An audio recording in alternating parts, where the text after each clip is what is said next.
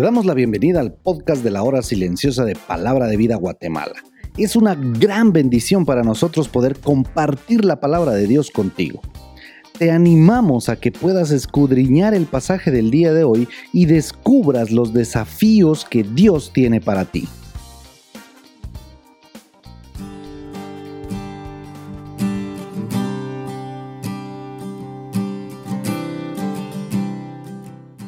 Llegamos al mes de diciembre, uno de los meses más bonitos del año. Mi nombre es Ronnie Ajín y te doy la bienvenida al comentario de la hora silenciosa de Palabra de Vida Guatemala. Hoy estaremos meditando en el Evangelio de Mateo capítulo 1 versículos del 18 al 25. En este Evangelio encontramos la historia más hermosa, la historia de amor para el ser humano y hoy estaremos viendo cómo fue que nació Jesús el Hijo de Dios. El relato comienza contándonos cómo José y María se habían comprometido en matrimonio, digamos así que estaban de novios, aunque en la sociedad judía se le llamaba compromiso. Pero antes de casarse se enteró José que ella estaba embarazada. Cuando José se enteró de esto, él no quería difamarla, pues dice la Biblia que José era un hombre justo y bueno y temeroso de Dios y aunque para él fue un duro golpe enterarse de esta situación, quiso secretamente terminar el compromiso.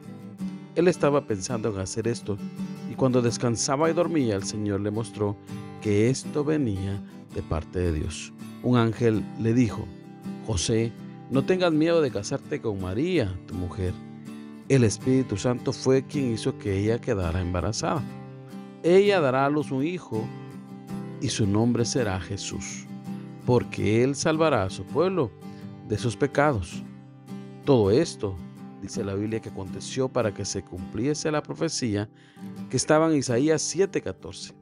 He aquí una virgen concebirá y dará a luz un hijo y llamará su nombre Emanuel, que traducido es Dios con nosotros.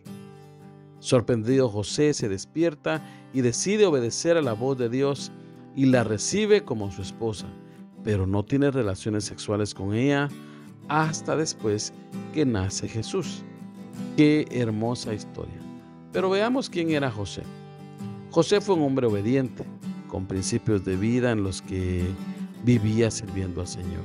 Un padre ejemplar, comprometido con su familia y fiel a lo que creía. Solamente un vaso limpio en las manos de Dios de María podemos decir que fue un instrumento usado por Dios en la que llevó a cabo su plan redentor a través de su obediencia. Ella sirvió a Dios. Un dato muy interesante es que Dios no anuló su esencia como mujer.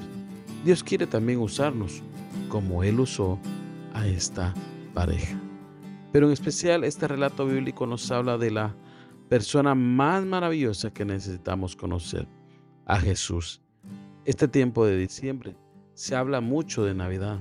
Se supone que celebramos la llegada del Salvador del mundo, pero esto es todo lo contrario.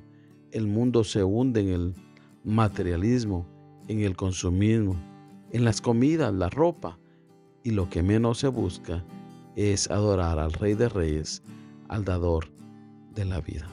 La Biblia dice, porque todo lo que hay en el mundo, los deseos de la carne, los deseos de los ojos y la vanagloria de la vida no provienen del Padre, sino del mundo. Y el mundo pasa y sus deseos, pero el que hace la voluntad de Dios permanece para siempre. Primera de Juan 2, 16 y 17. Por eso vívelo.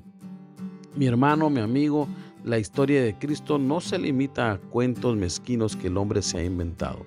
La historia de Cristo nos presenta la necesidad del hombre. Nos habla de la vida de este pequeño bebé que se convierte en el Salvador del mundo. Él vino a este mundo, Él es el Emanuel, el Dios con nosotros, se hizo carne por ti y por mí, que termina en una cruz mostrando cuánto amaba al ser humano. Porque de tal manera amó Dios al mundo que dio a su Hijo unigénito para que todo aquel que en él crea no se pierda, sino tenga vida eterna. Porque a los suyos vino, pero los suyos no le recibieron mas a todos los que le recibieron, a los que creen en su nombre les dio el derecho de ser hijos de Dios. No pierdas el tiempo, en este tiempo de la Navidad. El mejor regalo que puedes darle a Jesús es tu corazón, tu vida, para que la use para su gloria. Dale tu corazón a Jesús y vive una verdadera Navidad. Queremos animarte a que puedas compartir este podcast con tus amigos y así poder crecer juntos en el conocimiento de la palabra de Dios. Síguenos en nuestras redes sociales para más información.